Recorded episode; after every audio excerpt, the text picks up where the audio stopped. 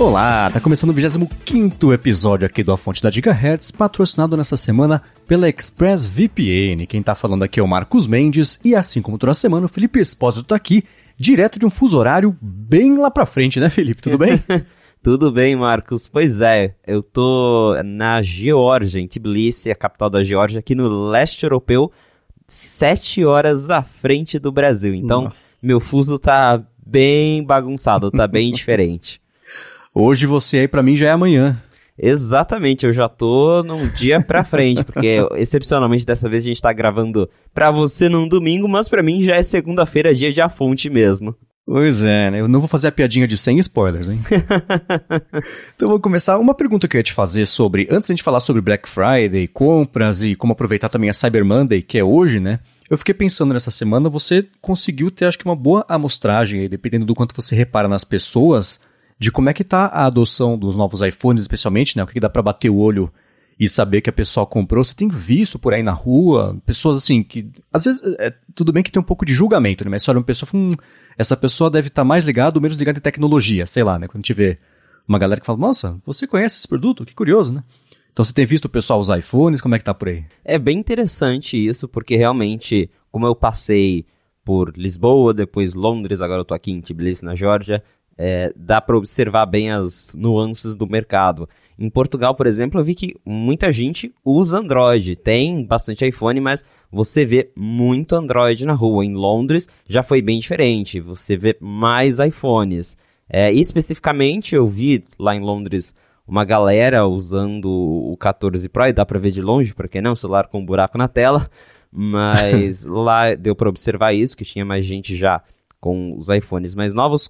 Saber se era o 14 normal, o 13 daí já é mais difícil, porque o design é o mesmo, mas uhum. é, dá pra ver assim que em Londres fica bem claro que lá a galera tem os celulares mais atuais. Aqui na Geórgia o mercado já é mais pro Android, mas ainda assim dá pra ver já uma galera com com iPhone. Eu também fui na autorizada da Apple aqui, porque eles não têm Apple Store, é igual lá em Portugal para dar aquela espiada em questão de, de estoque, disponibilidade e tudo mais. E o cenário é o mesmo. Falta iPhone, não tem 14 Pro e pelo menos na revenda daqui, para quem comprar hoje, a previsão de entrega do 14 Pro é para 17 de dezembro. Então assim, já tá no limite ali para quem quer garantir o iPhone novo pro Natal. É, né? A pergunta era mais essa, mas assim, dos da galera que está vendo aí, você tem muito iPhone 14 Pro e Pro Max, né, que dá para ver a Dynamic Island de longe.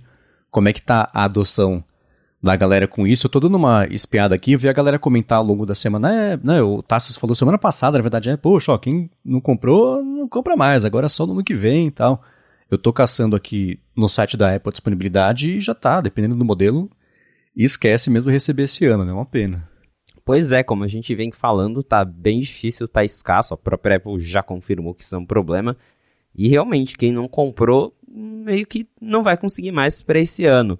Acho que nos Estados Unidos realmente já tem modelo que a, a previsão de entrega passa do, do Natal, então já tá bem difícil. No Brasil também é, tá, os modelos ainda estão assim com falta também. É, é um problema global, não, não tem jeito mesmo. A produção foi afetada, a gente vai acabar discutindo isso ao longo do episódio, mas é, é algo realmente assim global. Não importa em qual país você esteja, está faltando iPhone 14 Pro. Pois é, é uma pena mesmo. Eu vi aqui, né, na entrega no Brasil, tá dando quatro semanas, peguei o, o Pro, o, o, mais barato, né, que teoricamente é o que mais pessoas vão, vão comprar.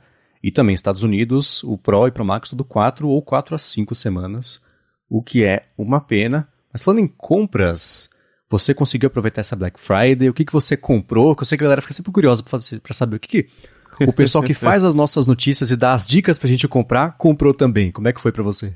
Pois é, essa Black Friday eu fiquei mais contido, porque como vocês já acompanharam, eu fiz a festa na minha viagem, né? Então lá em Portugal eu comprei iPad, aí eu fui para Londres, comprei pulseira de Apple Watch, comprei bateria, MagSafe, comprei um monte de coisa. Daí agora eu falei, acho que já tá bom de comprar, né? Então comprei umas besteirinhas na Amazon, mas não comprei nada demais. Eu tava afim de comprar uma Apple TV nova, até comentei no Twitter que eu queria a, a Apple TV 4K que acabou de lançar. Procurei para ver se tinha no varejo, se já estava rolando alguma oferta, de repente algum cashback que sempre tem, mas não encontrei a, a, essa, esse modelo novo no varejo. Parece que ele ainda só está disponível na Apple Store Online mesmo aí do Brasil. Então, acabei só gastando com besteira mesmo. E você, Marcos, como que foi só Black Friday?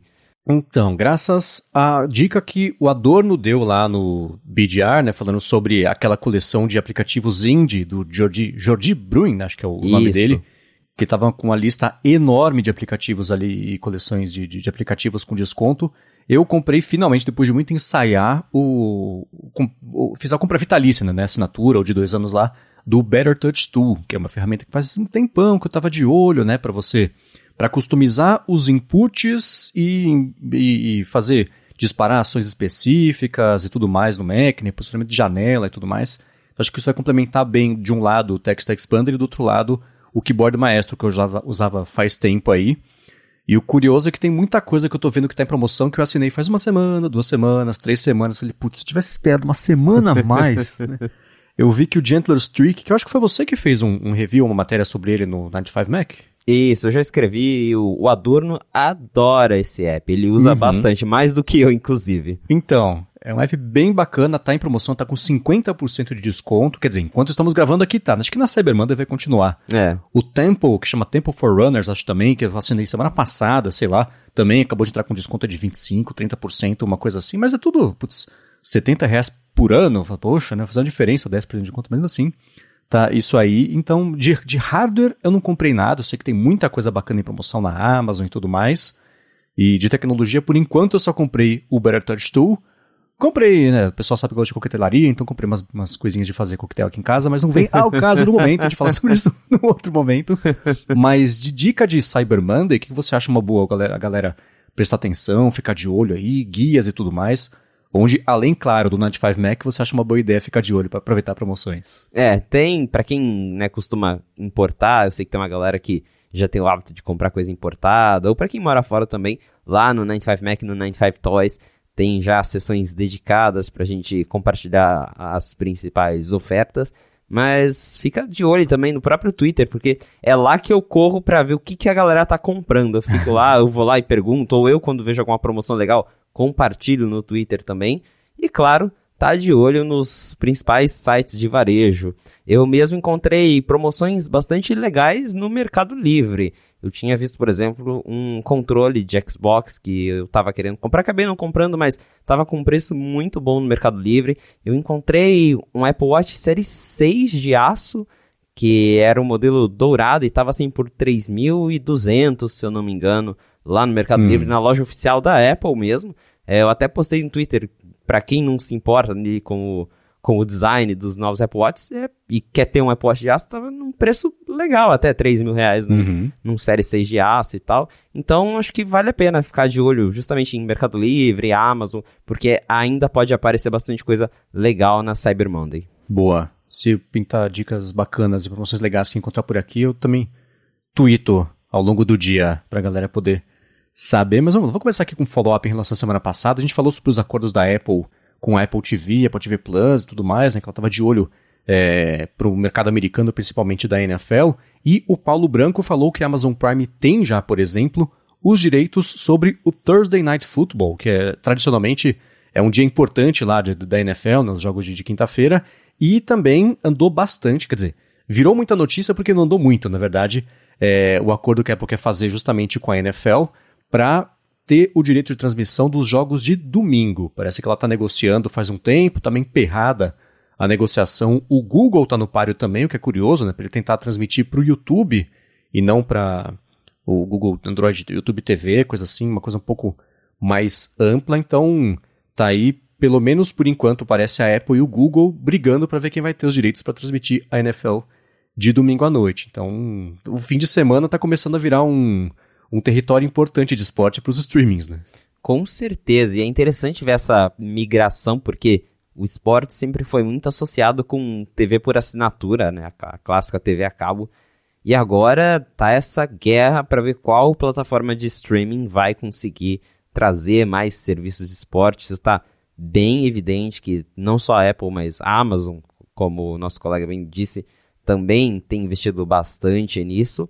E fica essa disputa agora para ver quem que vai levar a NFL. Pelos rumores, pelas conversas de bastidores, a Apple ela está bastante interessada e bastante disposta a gastar um valor bem alto para trazer a, os jogos de domingo para o Apple TV Plus, ou pelo menos ali como um pacote à parte dentro do Apple TV. A gente não sabe ao certo como que eles vão vender isso, mas eles querem ter, claro, é, esse, esse conteúdo dentro da plataforma, porque vai agregar bastante, isso deve atrair mais pessoas ali para entrarem no aplicativo Apple TV, conhecerem as outras coisas, porque o esporte naturalmente chama atenção, e aquilo que a gente também já comentou em outros episódios sobre a questão de propagandas. A Apple ela quer trazer propagandas para esses jogos. Hoje eles ainda não têm propagandas, mas já saíram algumas reportagens falando que a Apple está estudando formas de começar a vender espaços comerciais no, nos intervalos desses jogos.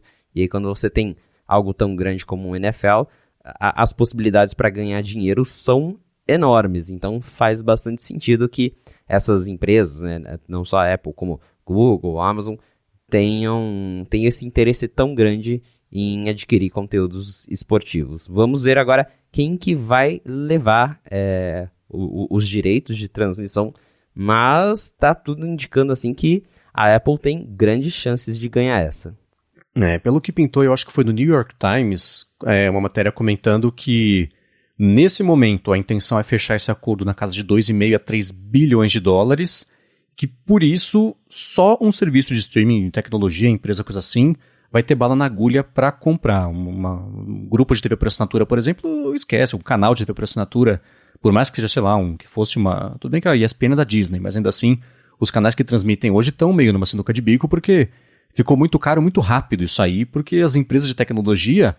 Elas vivem, especialmente iniciativas tipo de streaming, esses acordos assim que são mais experimentais, é muito bom para elas. Não tem a menor expectativa de dar lucro, né? Para investidores, putz, faz aí, depois a gente vê. Então, como é que você, uma empresa independente, disputa com uma empresa que não precisa dar lucro para fechar um acordo de 3 bilhões de dólares? Né? É só essa galera mesmo com mais bala na agulha que vai conseguir fazer isso.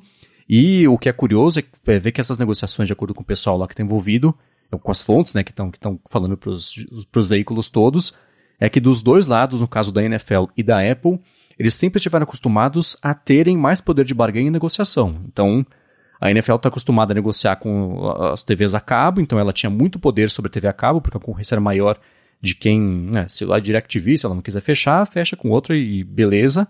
E no caso da Apple, ela sempre teve a preferência de negociação, porque a Apple é a Apple, né? Então você tem duas, duas entidades alfa aí negociando, e uma das da, dos pontos de discórdia é que a Apple quer os direitos de transmissão sobre coisas não previstas. Do tipo, ah, a gente não sabe como é que vai estar o mercado daqui a dois anos, mas se tiver mudado, a gente quer se reserva o direito de, de é, adaptar e transmitir o que a gente quiser dentro desse acordo, mesmo que não esteja previsto. O que é bem curioso, né? é, isso é bem Apple já estar preparado para tudo. E isso que também que você comentou sobre estar nas mãos das gigantes de tecnologia faz bastante sentido justamente pelo dinheiro em caixa que essas empresas têm. É, o, tanto que a Apple, a Amazon podem gastar com isso é, é, é, muito mais do que uma empresa como a gente já comentou até como a Netflix, por exemplo, que é, é, é uma empresa ali que é só de streaming, então toda a receita dela está baseada só nisso, é diferente da Apple que o Apple TV Plus é um é, é como se fosse um hobby para a Apple, né? É um negócio que está ali, mas o dinheiro dela vem de, ainda vem de vender iPhone, vem de vender produtos, então eles conseguem queimar dinheiro para trazer serviços, para criar coisas, até que isso se torne rentável, talvez em um ano, dois anos ou até mais. Então, realmente faz mais sentido que essas gigantes de tecnologia como Apple, Amazon e Google sejam aí as, as principais cotadas para adquirir esses direitos de transmissão. E é interessante justamente esse valor, né? Falando aí na casa de 2, 3 bilhões de dólares, porque a Apple mesmo teve pouquíssimas aquisições que chegaram nessa casa tão alta dos bilhões. A aquisição da divisão de modems da Intel, por exemplo, ficou ali em torno de 1 bilhão de dólares, se eu não me engano. E quando a Apple adquiriu a Beats, que eu, se eu não me engano foi a maior aquisição que eles fizeram, foi ali em 3 bilhões de dólares. Foi uma compra assim bem, né, na época todo mundo ficou bem surpreso pelo, pelo alto valor. Então imagina agora, né, eles pagarem quase isso para adquirirem os direitos de transmissão de jogos esportivos. Dá para você ver o nível de, de importância que, que a Apple, por exemplo, está dando para isso se ela de fato conseguir levar o direito dos jogos. É, né? E tanto a Apple quanto a Amazon, principalmente, a Amazon parece que não está nesse páreo específico, mas dá para falar para o YouTube também com o Google, né? Assim, eles têm um, um, um argumento é, você tendo vendendo os direitos para a gente, o alcance global disso vai ser muito maior do que você tem hoje com as TVs a cabo, que pode até promover do jeito que elas promovem, mas a Apple fala, ah, o Google fala, ó, a gente pode colocar aqui o destaque para a galera ver na home do YouTube. Você não tem como concorrer com um negócio desse, né? Para você falar que vai aumentar alcance, interesse, isso ah, gera interesse por comprar as camisas dos times e comprar o joguinho lá para jogar no PlayStation da NFL e tudo mais, que tudo que tem a ver com, com NFL, um pouquinho do dinheiro que vai acabar pingando para ela, né? Então, é, tanto no caso da Apple com a Apple TV Plus e ainda mais no caso do Google com o YouTube, e esse é um argumento muito forte, né? De falar, vem com a gente porque vai ser muito melhor para você do que fechar com a concorrência ou manter como é que tá. Né? Quer dizer, manter como é que tá já não é nem mesmo uma opção, aparentemente, porque é, o, o, dinheiro do, do uma DirecTV não chega nessa altura, né? É, exatamente. Essas empresas têm esse poder de barganha não só pelo dinheiro que elas têm, mas também pelo alcance que elas têm. Da mesma forma, a própria Apple, ela comprando isso, ela vai colocar o acesso em um bilhão de dispositivos espalhados ao redor do mundo, basicamente. Um bilhão de dispositivos que ela pode mandar notificação para todo mundo, para divulgar lá na página do aplicativo TV. Então, da mesma forma como você disse, o YouTube pode colocar lá na home. Então, não é só a questão do dinheiro, mas da visibilidade. Isso é algo que tanto Apple, Google eh, e Amazon também conseguem ter bastante. É, tem uma outra coisa também, e isso eu vi é, um comentário lá no Night 5 Mac mesmo, o Zach Hoffa lembrou que a Apple comprou aquela Next VR, que é uma empresa especializada em coisas imersivas para esportes, ou tem a tecnologia disponível para esportes. Então, a, espe a, especulação é que é a seguinte, né? A Apple se interessar por beisebol, por, pelo futebol e, enfim, os esportes todos, o futebol americano também, certamente o basquete vai entrar nisso aí em algum momento. Junta isso, por exemplo, com um headset, ou nem que seja exatamente com headset, mas a possibilidade de você ver um jogo em 3D, só que é, é, é, filmado de verdade, só que em 3D, né? Você escolher a posição do estádio, por exemplo, né? Ou então a jogada tá rolando, você vira o iPhone para lá e para cá, você vê o estádio inteiro em tempo real, porque tá tudo filmado em 360 graus. Então, é, unir essas tecnologias todas é uma coisa bacana também que não apareceu. Eu vi só faz um tempo o da NBA, que tinha um negócio de ver meio 3D, mas era uma porcaria, parecia um PlayStation 1 jogando assim, uma porcaria assim, né? A tecnologia é muito legal. mas não estava pronta para vender e ser consumido em larga escala. Então essa essa Next VR foi uma aquisição que a Apple pagou bastante por ela também, né? Eu lembro que a especulação era ah, putz, não, não, lembro agora quanto foi, mas foi uma bala. E aí ainda tá para mostrar que veio isso aí, né? Então esses, esses, interesses todos meio que se juntam, né? Para conseguir fazer isso é, é bom até para parte de VR dela, se ela tirar isso, isso aí do papel. Né? Com certeza, a gente falando aí vários rumores sobre o headset da Apple, que deve chegar finalmente em 2023.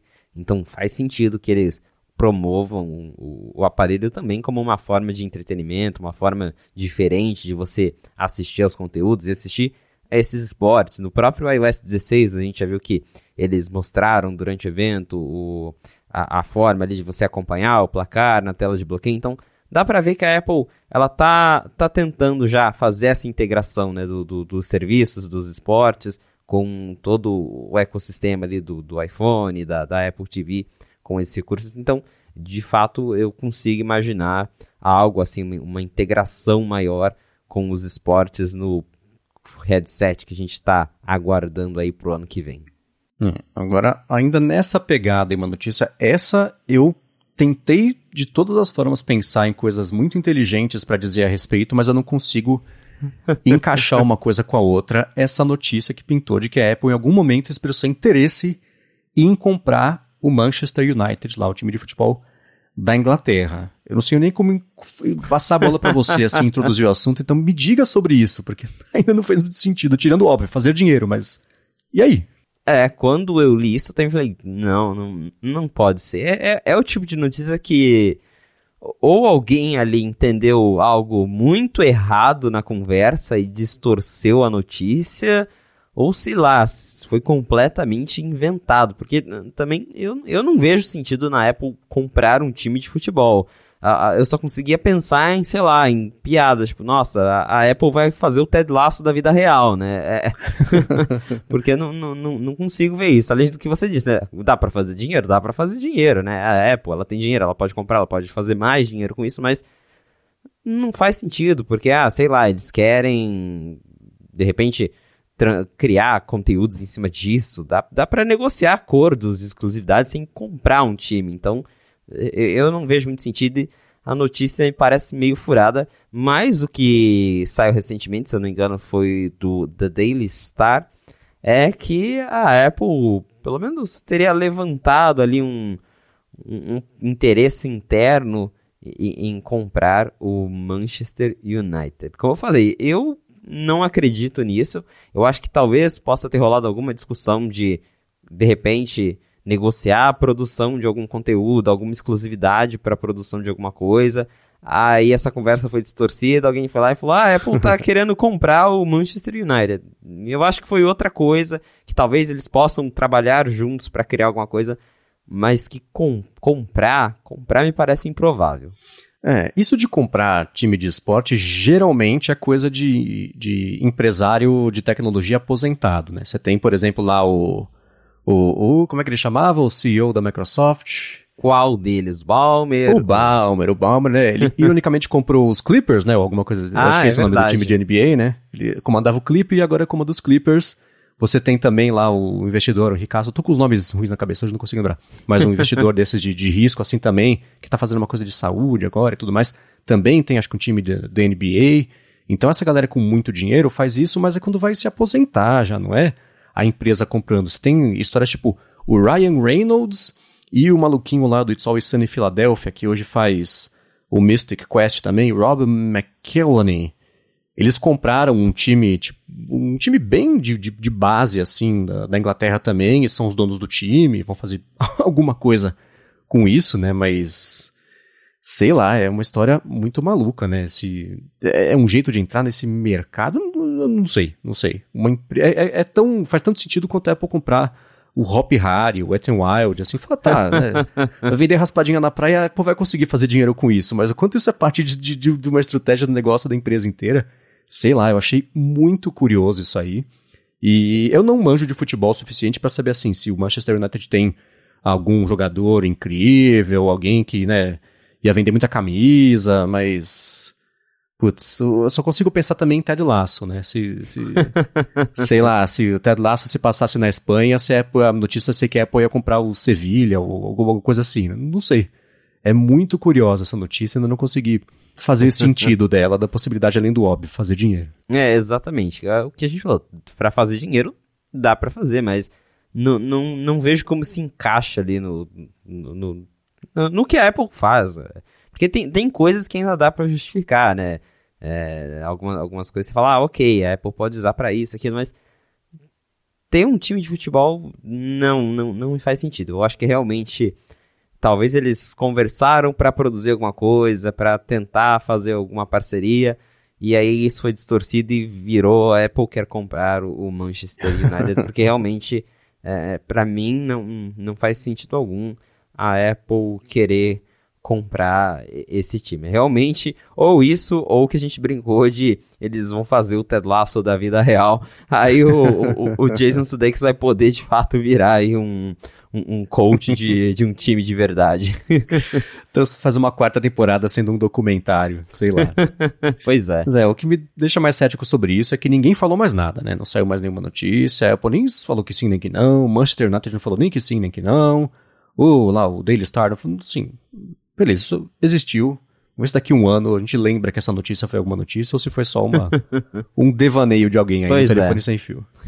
Exato. E uma, uma, última coisa aqui, bastante notícia de, de Apple TV, entretenimento, de streaming e tudo mais, né? Uma outra coisa que pintou nessa semana, na verdade, no 95 Mac, a gente tinha comentado aqui há algum tempo sobre como a expectativa inicial era que o Apple TV Plus tivesse um, um, um catálogo, né, para dar um motivo para a galera assinar ali, pagar X dólares por mês, que não sabia quanto que seria lá no comecinho versus só meia dúzia de séries originais.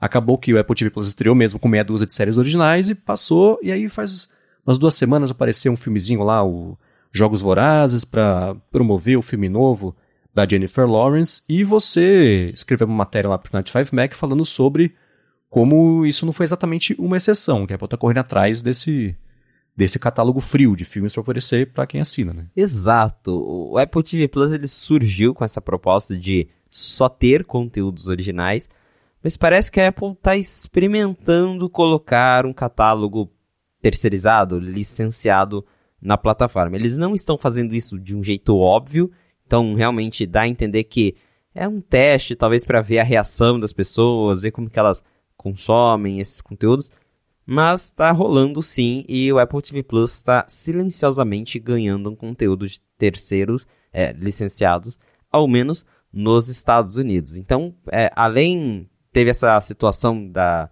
da Jennifer Lawrence, porque ela está estrelando ali num novo filme original do Apple TV Plus que chama Casway. E para promover o filme, a Apple liberou vários outros filmes da Jennifer Lawrence, incluindo os Jogos Vorazes, porque ela também participou dos filmes.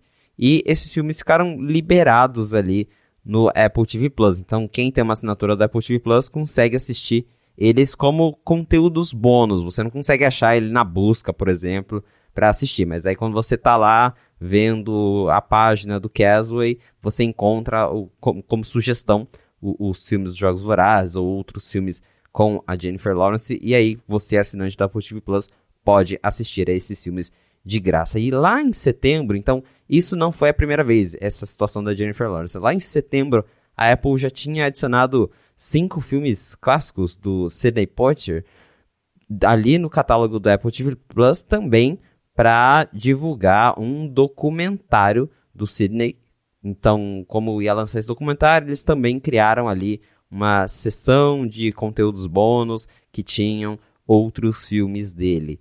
É, e o TechRadar percebeu que isso está acontecendo com uma certa frequência. Eles até olharam ali o, o, catálogo e eles descobriram que já tem pelo menos 20 filmes licenciados do, dentro do Apple TV Plus que não são filmes produzidos pela Apple. Então, realmente acho que fica claro aí que a Apple ela tá fazendo esse teste, como eu falei, talvez seja para ver a reação da galera, para ver como que, como que a, a, as pessoas lidam com isso, se as pessoas estão de fato procurando esses conteúdos de terceiros, se elas vão assistir, se tem demanda para isso. Mas dá para ver que é uma mudança e tanto da estratégia original da Apple TV Plus, que sempre foi trazer conteúdos, né, filmes e séries originais. Claro que hoje esse ainda é o foco da Apple TV Plus, tanto que a Apple não anunciou isso em nenhum lugar, tipo, ah, estamos lançando um catálogo licenciado no Apple Plus. Não, tá tudo sendo feito assim, bem quietinho, por baixo dos panos, como conteúdo bônus, sugestão, mas está acontecendo.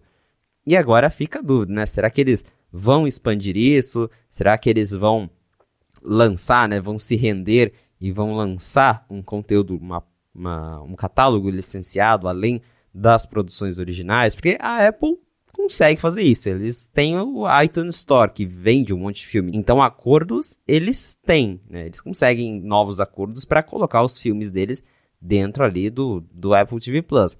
Resta saber se a Apple quer fazer isso. Mas considerando esses testes, me parece que há, há um certo interesse, pelo menos, em, em, em considerar. É uma consideração, né? Eles pelo menos consideram essa possibilidade de algum dia expandir o Apple TV Plus. Uma coisa que eu acharia muito legal, por exemplo, é ter pelo menos alguns, talvez um filme da semana, igual antigamente você tinha o filme da semana que eles vendiam ali por, por um dólar, é, era um preço mais barato.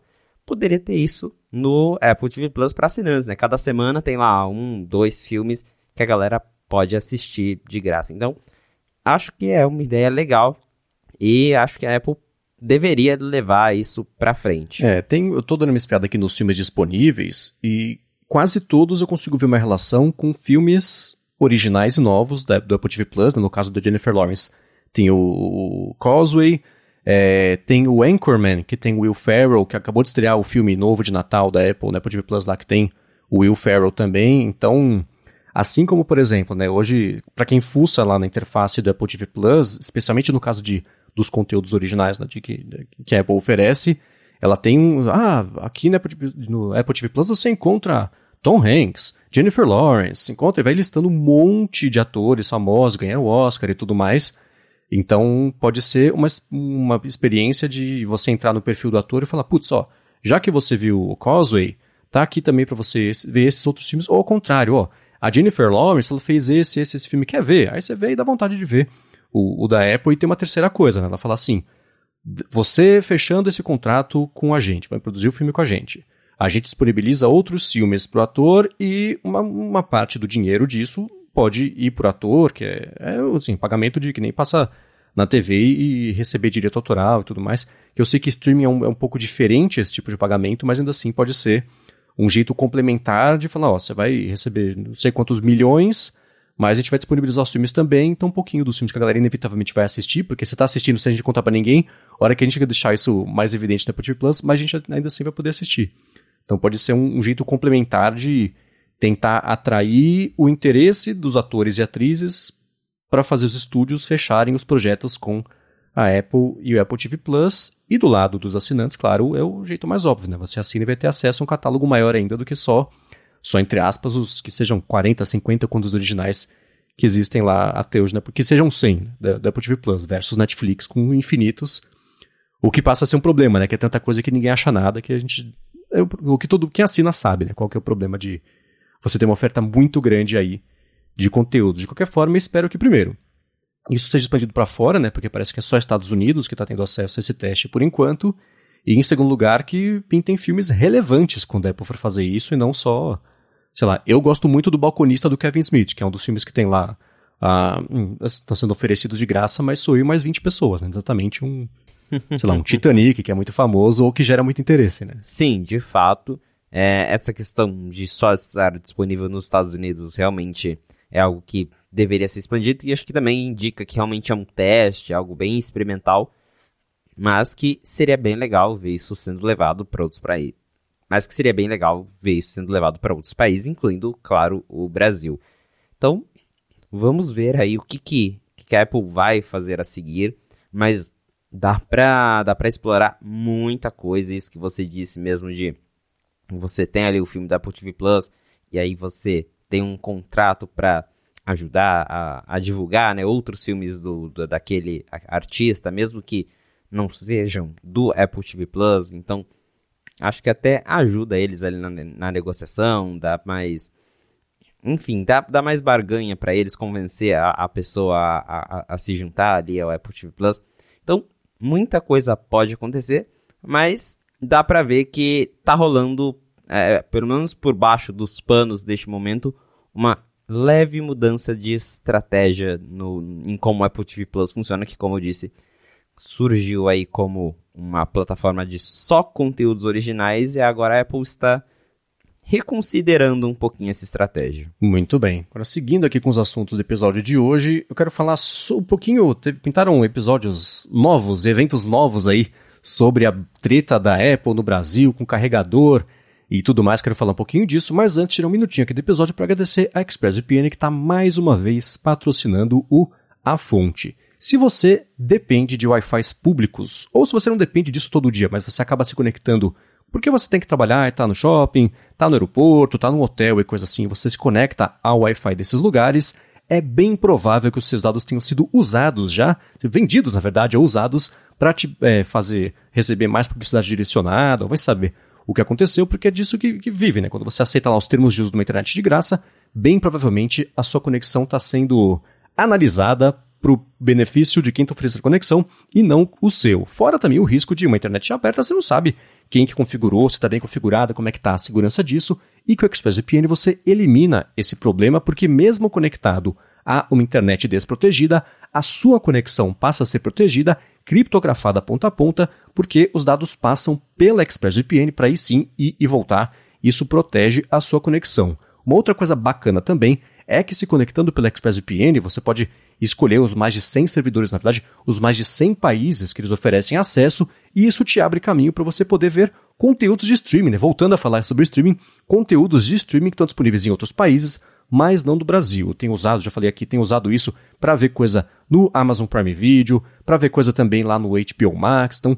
você consegue fazer, eu consigo fazer isso, você também vai conseguir, assinando o ExpressVPN, tudo isso sem perder velocidade na, na conexão. Você não vai ser penalizado por estar com uma conexão mais segura ou fazendo o dado dar uma volta maior para chegar para lá e para cá. Tudo isso com desconto ainda por cima, se você acessar o link expressvpn.com/a fonte. Por esse link, primeiro, você vai ter 30 dias para experimentar a ExpressVPN ver como ela funciona, para você poder testar ela funcionando no seu telefone, no seu tablet, computador, no seu laptop, na sua TV, no seu roteador. Você configurar a casa inteira, por exemplo, você consegue fazer isso também instalando direto a conexão por meio lá do roteador. Tudo isso para você testar por 30 dias, primeiro de graça, sem colocar cartão de crédito. Aí sim, se você quiser é, assinar de verdade, você vai assinar com 3 meses de graça no plano anual, ou seja, 25% de desconto só porque você veio aqui do podcast. Para fazer isso, mais uma vez, acessa lá expressvpn.com barra a fonte. Muito obrigado, ExpressVPN, pelo patrocínio mais uma vez aqui do podcast e pelo apoio a toda Gigahertz. Valeu, ExpressVPN. Vamos lá. Capítulos novos na, na, na treta toda, na novela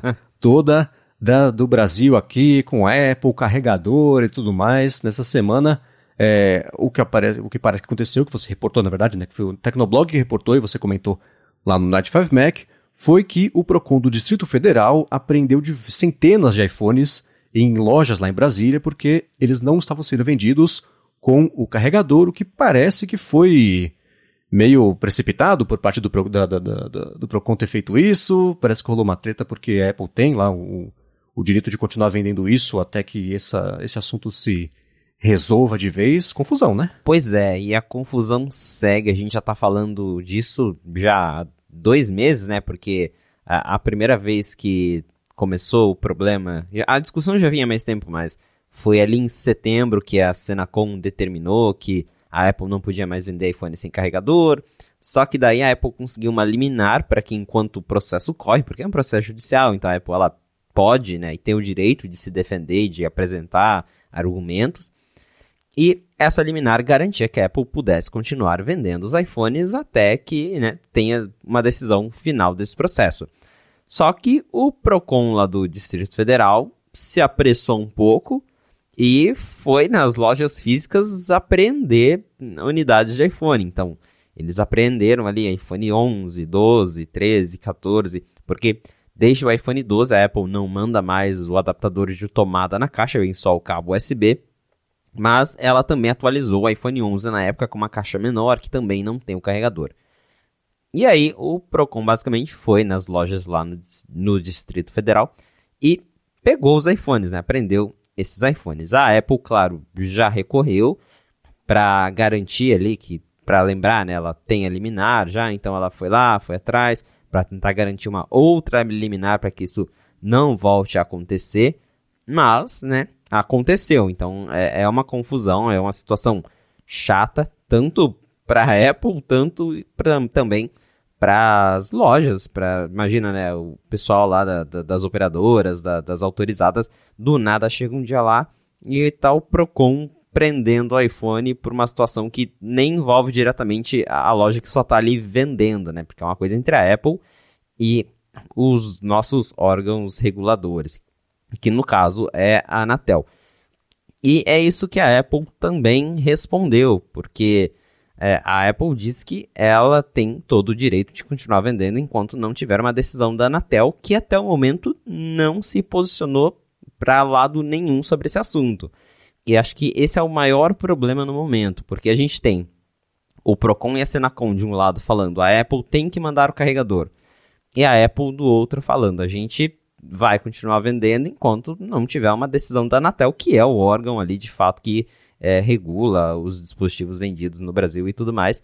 E a Anatel não fala nada e também né, a, o processo demora, a gente sabe que esse tipo de coisa é demorada, então fica nesse limbo. O Tecnoblog até conversou com é, pessoas da área jurídica e tudo, e eles explicaram que é basicamente isso, né? Que não tem nem certo nem errado nessa história, porque dentro da lei o Procon não está errado em, em, em, aprender esses iPhones, embora eles estejam equivocados, é, eles estão dentro da lei em fazer isso, né? Porque teve lá a determinação da Senacom, então teoricamente o Procon ele pode agir para que essa determinação seja cumprida, ao mesmo tempo em que a Apple também não está errada em continuar vendendo os iPhones até que a Anatel ou que a, a, justiça dê uma decisão sobre esse caso, se ela realmente deve ou não mandar o carregador na caixa. Ou seja, mais uma confusão, mas assim, tudo indica que a Apple não está afim de, de abrir mão e, e, colocar o carregador na caixa, porque mesmo com tudo isso acontecendo, mesmo com o iPhone sendo apreendido, a Apple continua com o discurso de que ah, nós já ganhamos várias disputas relacionadas e a gente está confiante, os consumidores sabem das opções e a gente vai recorrer. Então, mesmo com toda essa pressão do, do governo e dos órgãos reguladores, a Apple não está cedendo aqui no Brasil, embora tenha aquele caso curioso da Apple TV que a gente comentou, né, que eles lançaram a Apple TV nova, lá fora eles não mandam mais o cabo para você carregar o Siri Remote, mas aqui no Brasil ela, a Apple TV ainda é enviada com o cabo na caixa. Então a Apple tá com medinho, mas ao mesmo tempo ela vai continuar insistindo nessa história, até porque é o que a gente já disse em vários episódios da fonte. Se ela cede e, e deixa, né, de começa a mandar o carregador aqui no Brasil, isso pode ser usado de exemplo no mundo inteiro, basicamente. Aí vários outros governos podem começar a falar: ah, lá no Brasil a Apple está mandando carregador, vamos obrigar a Apple a colocar carregador aqui também. Então, acredito realmente que ela vai até o final nessa história, mas da mesma forma dá pra gente ver que a, a Senacom e o Procon também vão pegar muito no pé da Apple. É, e ao mesmo tempo que esse embrólio todo acontecia, na justiça mesmo, foi lá emitido, foi deferido um pedido lá de, de, de segurança, um mandado de segurança, que falava que a Apple podia sim vender os produtos, mesmo sem carregador, porque do lado da Senacom e do Procon e tudo mais, eles estão indo para. Basicamente, o resumo é esse. Entendam o que eu quero dizer, não é exatamente o que eu vou falar, tá? Eles estão indo basicamente em cima da Apple e ela não é a única que vende os telefones nessa condição. Então, a justiça, esse juiz pelo menos falou o seguinte: vocês querem é, ilegalizar a venda de, iPhone, de telefones sem carregador? Beleza que seja de telefones, e não só uma coisa que ele falou que é isométrica, só em cima da Apple. Estando certo ou errado é uma outra questão. Ele, o que ele decidiu foi que está errado, é um, ele classificou como abuso de poder, só a Apple ser alvo desse tipo de, de manobra, de proibir o telefone, apreender o telefone e tudo mais, enquanto outras empresas, como a gente já, o Felipe lembrou aqui, a Samsung fez por um tempo, depois voltou atrás, porque ela falou, putz, ah, não quero comprar essa briga, vai sair mais caro o processo do que mandar carregador. Manda o carregador e, e beleza, né? mas ainda assim outros fabricantes, eu não sei dizer quais são, e acredito na informação de que outros fabricantes têm feito isso e fazem isso porque, né, é, tirando toda a parte estabanada, as desculpas farrapadas de meio ambiente, é um aumento de, de, de otimização de faturamento por unidade vendida, então dá para entender muito bem desse lado. Né? Então, o que me parece que vai acontecer é que a Apple vai seguir ganhando esse braço de ferro até que seja aprovada uma lei que obrigue telefones a virem com o carregador, ou dispositivos móveis, que nem a lei do SBC na Europa, que fala, ah, então, é, videogame portátil, telefone, tablet, não sei o que, não sei o que, não sei o que, tudo tem que ter USB-C. Então, suponho, eu imagino que, inspirados nessa lei europeia, vai acontecer alguma coisa parecida aqui, tanto com USB-C, na verdade, quanto também com esse papo aí de carregadores, porque você já passa a régua no mercado inteiro, né, e você regulamenta o mercado, que é o papel da justiça e dos órgãos, né, ao invés de ir atrás de uma empresa só, qualquer que seja. Então acho que vai apontar mais para isso aí nesse longo prazo e, e enquanto isso a Apple conseguiu pelo menos com essa decisão específica ter um argumento gigantesco agora em favor dela para seguir é, correndo atrás de liminares e tudo mais para invalidar essas, essas decisões, esses pareceres todos, tanto da Senacom quanto também lá do Procon. Exato. A grande questão justamente é que demora, né? Processo judicial é uma coisa muito demorada então, a gente não sabe quando exatamente que vai ter uma decisão. Eu acredito sim, como você disse, que a gente vai ter uma lei para que dispositivos móveis, portáteis em geral, sejam enviados com carregador, mas, de novo, deve demorar para isso acontecer. Então, até lá, a Apple vai ter que ficar brigando com o Procon e com o Senacom e vai ficar rolando essa confusão. E é um período bem complicado para a Apple estar tá passando por isso, né? Porque a gente já está passando por falta de estoque, já está faltando iPhone no mundo inteiro, inclusive aqui no Brasil. E aí, os poucos que tem, eles vão lá e apreendem. Então, vamos ver até quando que a Apple vai eh, ficar lidando com essa situação e de ter que buscar liminar e tudo mais. Só que é aquilo que também é, a gente disse sobre eles não devem desistir, porque daí eles perdem o argumento que eles ficaram defendendo até agora, de que o meio ambiente, isso, aquilo, e isso pode abrir precedentes para que leis ou ações similares sejam tomadas em outros lugares do mundo. Hum, eu fico pensando no lado da Apple, assim, nossa, ainda bem que é no Brasil que tá rolando essa briga, porque ela custa um quinto do preço que custaria se essa briga fosse aqui em casa, né? Nos Exato. Estados Unidos pagar um processo em real para ela é, é, facinho, né? A duração desse episódio aqui já pagou todas as multas e honorários de advogado e tudo, do que se fosse em dólar. Né? Exatamente. Imagine isso acontecendo na Europa, por exemplo, né? A União Europeia exigindo a volta do carregador. Aí, aí ela estaria em maus lençóis. Mas como é no Brasil, acho que ela né, ela vai continuar levando essa briga adiante por mais tempo. Hum, é bom que é um playground de argumentos para a hora que o bicho pegar lá fora também. Ela vê os que funcionaram, que não funcionaram, ela tá fazendo um beta do processo lá de fora com, com o público aqui no Brasil. Exatamente, é quase um beta mesmo, até porque eu não me lembro de nenhum outro país que, que fez tal exigência, nem, nem, a União, nem a União Europeia, que é super chata, né, que tá aí insistindo agora no, no SBC e tudo mais nunca propôs algo assim, então acho que é a primeira vez que a Apple está enfrentando uma disputa por causa do carregador que foi tirado lá do iPhone 12. E, né, se isso vier a acontecer em outros lugares, ela já tem mais ou menos ali os argumentos como se esquivar dessas, dessas decisões. Muito bem. Agora, falando também de iPhone, nessa última semana, a gente faz um mês já que a gente fala assim, o bicho pegou na China, mas nossa, essa última semana o bicho pegou lá na China, porque do que teve de protesto e tudo mais, né, o que aconteceu na, na Foxconn lá, eles estão com lockdown lá nos, na, nas regiões onde fabricam iPhones, e o pessoal não podia sair da fábrica, e a galera foi se irritando, fugiu da fábrica, quebrou tudo e tudo mais, a Foxconn tentando conter esse problema todo, prometeu, por exemplo, ah, a gente vai dar bônus, vai dar dinheiro a mais para quem né, ficar aqui, fizer negócio, não sei o que lá, nananã. Aí, para piorar, eles erraram na hora de pagar, pagaram a menos, o pessoal que esperava receber um dinheiro a mais, pôs mais pólvora ainda nesse barril. E assim, né, a gente, desde que a Apple anunciou, acho que há umas duas semanas, que ia ter pouco estoque, a gente até comentou no comecinho do episódio sobre isso, a situação tá piorando ao invés de melhorar, né? A Apple sabia que estava ruim e tudo que ela tenta fazer para melhorar passa inevitavelmente por aumentar a produção na China, só que falta braço lá, porque lá tá o, o caos, né? Quebradeira nas fábricas e tudo mais. Então, putz, que confusão, né? Pois é, a Apple tá numa situação bem complicada com isso da China, porque a gente sabe que grande parte da produção da Apple vem lá da China, da, das fábricas da Foxconn principalmente, e tem essa fábrica de, de Zhengzhou, que é a principal ali, é onde, de onde saem grande parte dos iPhones, a maior parte, e já desde o início da pandemia, a Apple vem tendo problemas porque a China ela adotou métodos super agressivos contra a Covid-19, então tem um controle exagerado lá. E por muitas vezes as fábricas ficaram até totalmente fechadas, então isso já por si só já vinha afetando a produção.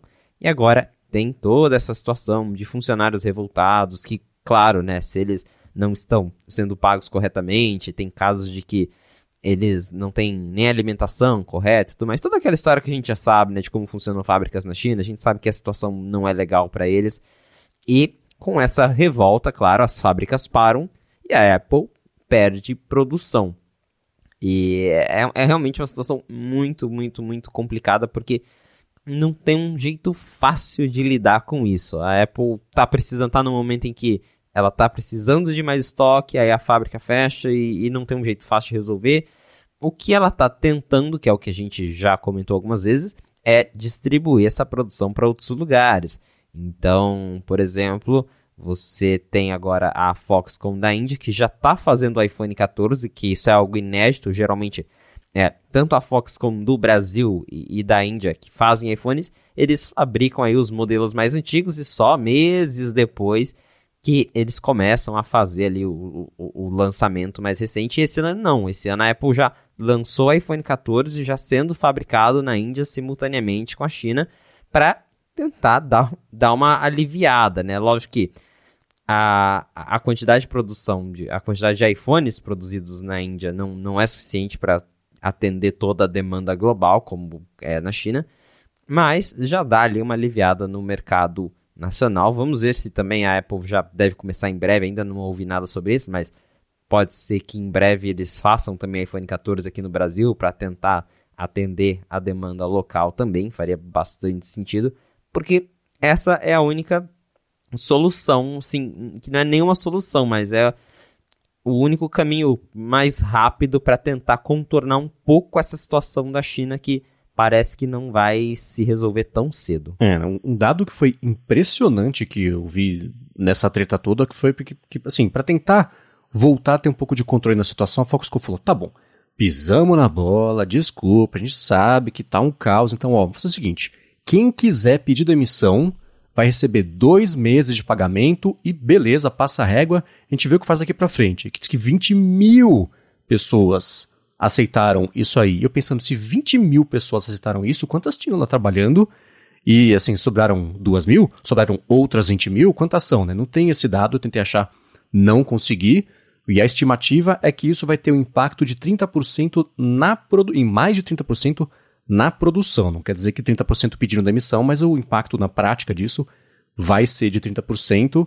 É, e aí a gente já sabe, né? Tá sem estoque e tudo mais. Então, para quem tava torcendo para, ah, beleza, vai passar a demanda de Natal, é, vai voltar a ter estoque, não é exatamente assim, né? Porque essa demanda vai seguir acumulada e vai cair a produção em vez de aumentar, por mais que a Apple esteja tentando fazer é, compensar isso aí com a produção na Índia, é, arrisca de esse problema afetar não só o próximo trimestre fiscal da Apple, mas os próximos trimestres fiscais, fazendo com que a linha do iPhone 14, no agregado, acabe vendendo menos do que o do iPhone 13 ou do iPhone 12, porque não tinha ainda era Covid, mas não tinha tanto problema assim de produção, de, de você ter fábricas fechadas ou abertas, só que com a produção super limitada, né? Então, tá, tá, tá complicado. Exato, tá complicado e a própria Apple tá preocupada com isso, porque como a gente também já noticiou, eles deram aquele aviso no, no newsroom da Apple que foi super estranho da Apple admitindo, falando, olha, vai faltar iPhone. Eles falando isso abertamente, né, não só para investidores, mas para a própria imprensa. Então, de fato, é uma situação que está se agravando, a Apple sabe disso, então a tendência é que vai continuar faltando produto, vai continuar faltando estoque, porque não, não tem solução rápida. Tá complicado e parece que tá difícil de resolver, não, não vai ser algo fácil. Vamos ver aí quais vão ser as cenas dos próximos capítulos. Mas é o que eu disse que acho que é a solução, né? Não, que não é uma solução, mas o caminho mais viável no momento é de fato tentar diversificar um pouco essa produção para outros lugares. Eu, inclusive, tenho percebido isso com os acessórios da Apple que eu comprei, né? Bateria, pulseira e tudo mais. E acho que de todos os acessórios que eu comprei, nenhum deles estava lá made in China. Era Vietnã, qualquer outro país ali da Ásia, mas nenhum acessório, pulseira, capinha, nada era da China. Então dá para ver assim que tá bem claro que o que dá, eles estão tentando jogar para outros lugares porque a situação na China tá complicada. É, muito bem, vamos ver o que vai rolar, mas sim, se você Vou falar sobre mim, né? Eu tinha expectativa duas semanas de comprar um iPhone no fim do ano, agora já era mesmo, né? Tudo bem. é, é, acho que você vai ter que ficar com o seu por mais um tempinho. Vou me contentar com o Mac novo, então. É. Agora, pra gente passar a régua aqui no episódio de hoje, uma notícia. É, é, apareceu uma notícia sobre o Phil Schiller envolvendo o Twitter. E aí apareceu uma especulação. E a especulação ganhou mais dimensão do que a notícia, e eu já vou falar que a especulação eu acho que, por enquanto, não tem muito, muito motivo. É o seguinte: o Phil Schiller, o pessoal percebeu que ele deletou a conta dele do Twitter. É, ele não falou nada sobre isso, ninguém falou nada sobre isso. Mas o Phil Schiller, ele é, tem o histórico de ter deletado conta do Instagram dele, por exemplo, logo que o Instagram saiu para Android, que ele falou, não, essa rede não é mais a mesma coisa do que era antes, então não quero mais, né? E o Twitter a gente sabe que está passando por mudanças, né? Eu acho que é o jeito, o eufemismo mais gentil que eu consigo colocar aqui para falar o que está acontecendo com o Twitter. Então, é, é, parece que o Schiller, por conta disso, é, a suposição é que ele tenha é, cancelado a conta dele, deletado, enfim, tirado a conta dele do ar. E a especulação que apareceu foi o seguinte, né? Ah, agora que o Phil Schiller saiu da, da, da coisa, será que isso quer dizer que o Twitter pode ser banido da App Store? E o que isso quer dizer para o Twitter, né? E, eu vou falar aqui, uma coisa tem nada a ver com a outra. O Phil Schiller mal é funcionário mais da Apple, né? Ele é o fellow, que é o... Ele tá no limbo, né? O aposentado que não aposentou, né? Ele tá lá no... no, tá sob consulta lá. Tá na geladeira tá da Apple. Dial. Tá na geladeira, exata, exatamente. Ele foi pra Record da Apple. Então, a situação dele é essa, né? Você entende isso também da parte do Schiller, que a saída dele é uma espécie de protesto, tem um significado, você vê, ou não? Ele só, sei lá, cansou. É, eu acho que tem um pouco a ver com o que está acontecendo com o Twitter, porque, como você bem lembrou, é, o, o Schiller, ele é, é, um pouco chato com essas coisas. É, lá na época do Instagram mesmo, acho que foi em 2012, quando o, o Instagram foi lançado para Android, que o Instagram nasceu como um app de iOS, ele era exclusivo de iPhone. E aí, acho que em 2011, 2012, eles lançaram a versão de Android. E aí o Phil Schiller simplesmente deletou a conta dele do Instagram e nunca mais voltou até hoje. Ele não usa, pelo menos não com uma conta pública que a gente saiba. Ele sumiu. Também não deu explicações, mas né, foi muito coincidência. Logo quando lançou para Android, ele foi lá e, e cansei de Instagram, né? Não quero mais. Tipo agora, no mesmo dia. É, exatamente.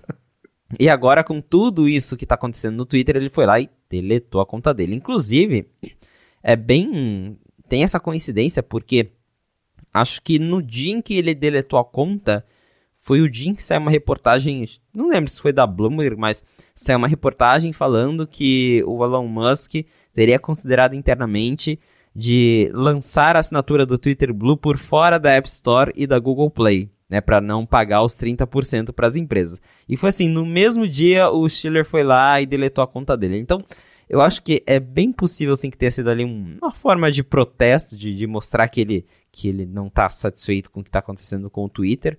Mas eu também concordo com você que isso não tem nada a ver com ah, a Apple vai banir o Twitter da App Store, não sei. Claro que isso pode acontecer, mas por outras razões, não porque o Schiller deletou a conta dele. Isso não tem nada a ver. Mas é realmente interessante, né? Ver um, uma pessoa que por muito tempo foi um cara ali do, do mais alto escalão da, da Apple, uma das pessoas mais importantes da empresa, que deletou a conta dele da rede social de um dia para o outro. E ninguém falou nada disso. Obviamente que né, nem ele vai falar, nem a Apple vai falar, até porque pode pegar mal justamente porque foi uma ação dele, né? A conta era dele, é, apesar dele ser o Phil Schiller, é, é, é, é ele como pessoa. Ele não estava ali representando a Apple no Twitter. Tanto que a Apple tem uma conta no Twitter, a Apple continua tendo essa conta no Twitter, tá lá, é a conta que eles usam para patrocinar propagandas e tudo mais. E isso continua do jeito como sempre foi. Então realmente foi algo pessoal do Phil Schiller e não tem nada a ver com, com o fato de que vão, vão deletar até a galera começou a especular, porque eles entraram no perfil do Twitter da Apple e falaram, ah, não tem mais nenhum tweet lá no, no da Apple, eles também estão apagando tudo. E não, não é, não é isso, é porque o perfil da Apple realmente ele não tem tweets, eles só usam para patrocinar conteúdos, né, para mandar propaganda para as outras pessoas. Então, por isso, num, nunca teve tweet lá. Então, o perfil da Apple continua lá ativo, mandando propaganda. E, como eu falei, claro que lá para frente, né, se o Musk é, mexer muito no sentido de que a, a galera é, teme que ele vai, por exemplo, é, flexibilizar demais a parte de moderação, e aí isso poderia esbarrar nas regras da App Store, por exemplo, que proíbe certo tipo de conteúdo, toda aquela coisa que a gente já sabe. Daí vai ser outra história. Mas nesse caso do, do Schiller, eu acho que foi só ele insatisfeito mesmo com que tá. Que infelizmente do meu ponto de vista, está rolando com o Twitter. Sim, é do lado do Twitter, né? As ameaças para ele sair da App Store que eu vejo é ou o caso Epic Games ou o caso Parler, que são dois exemplos de vida real que já aconteceram. Né? Epic Games a gente sabe, é, Fortnite ganhou lá uma compra interna por fora do sistema da App Store. Ele sabia que ia ser banido, ele, foi, ele fez isso para ser banido e começar o processo, aquilo tudo que a gente já, já sabe como é que foi esse caso. E no caso do Parler, o que rolou, o Parler ele foi uma rede social criada para ser populada pelas pessoas geralmente de extrema-direita americana que tiveram a conta banida no Twitter e, e, foram lá no Parler, porque lá a promessa é que eles poderiam falar o que eles quisessem sem serem penalizados. Claro que acabou não dando certo, né?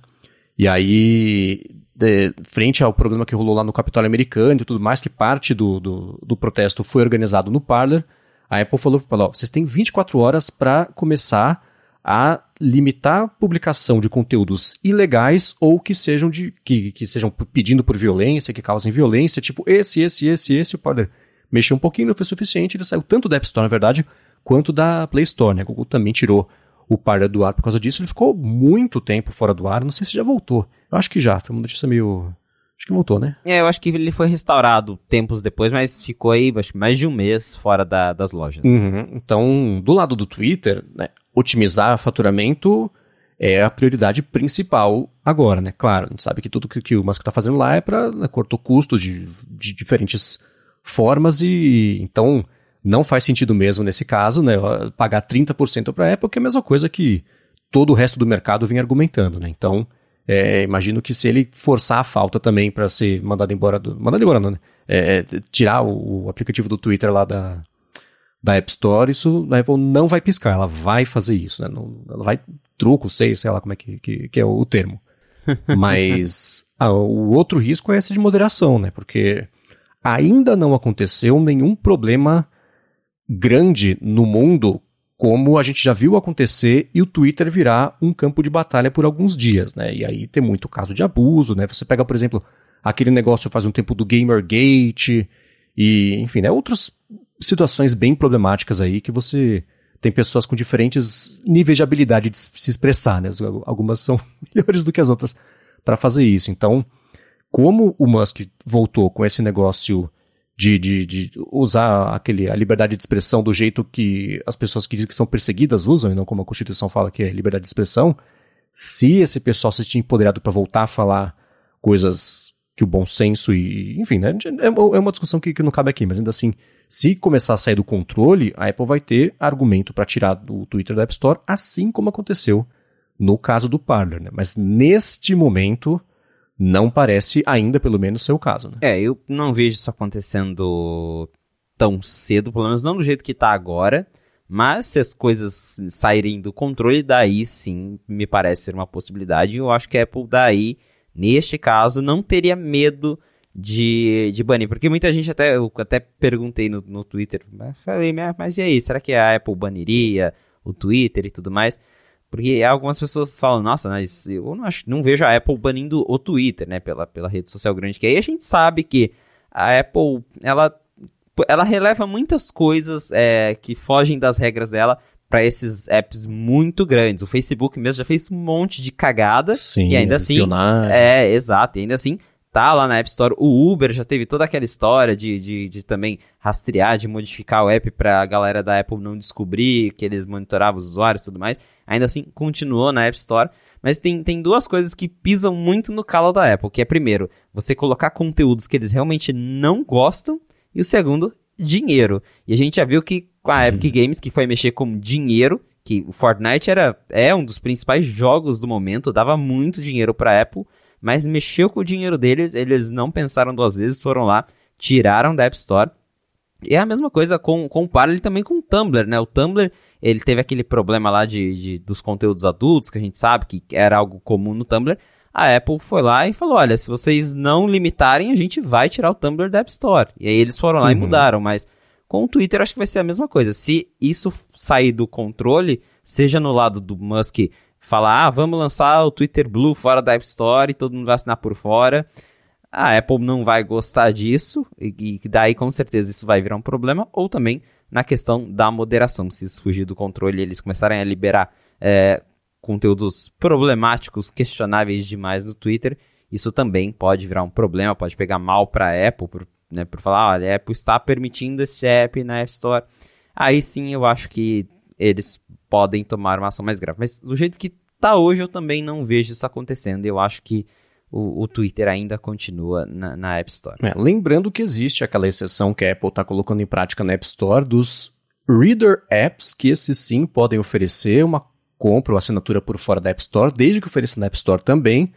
Só que aí é aquela coisa assim, isso vale para, tô vendo aqui, revistas, jornais, livros, áudio, música ou vídeo. Rede social é tudo isso.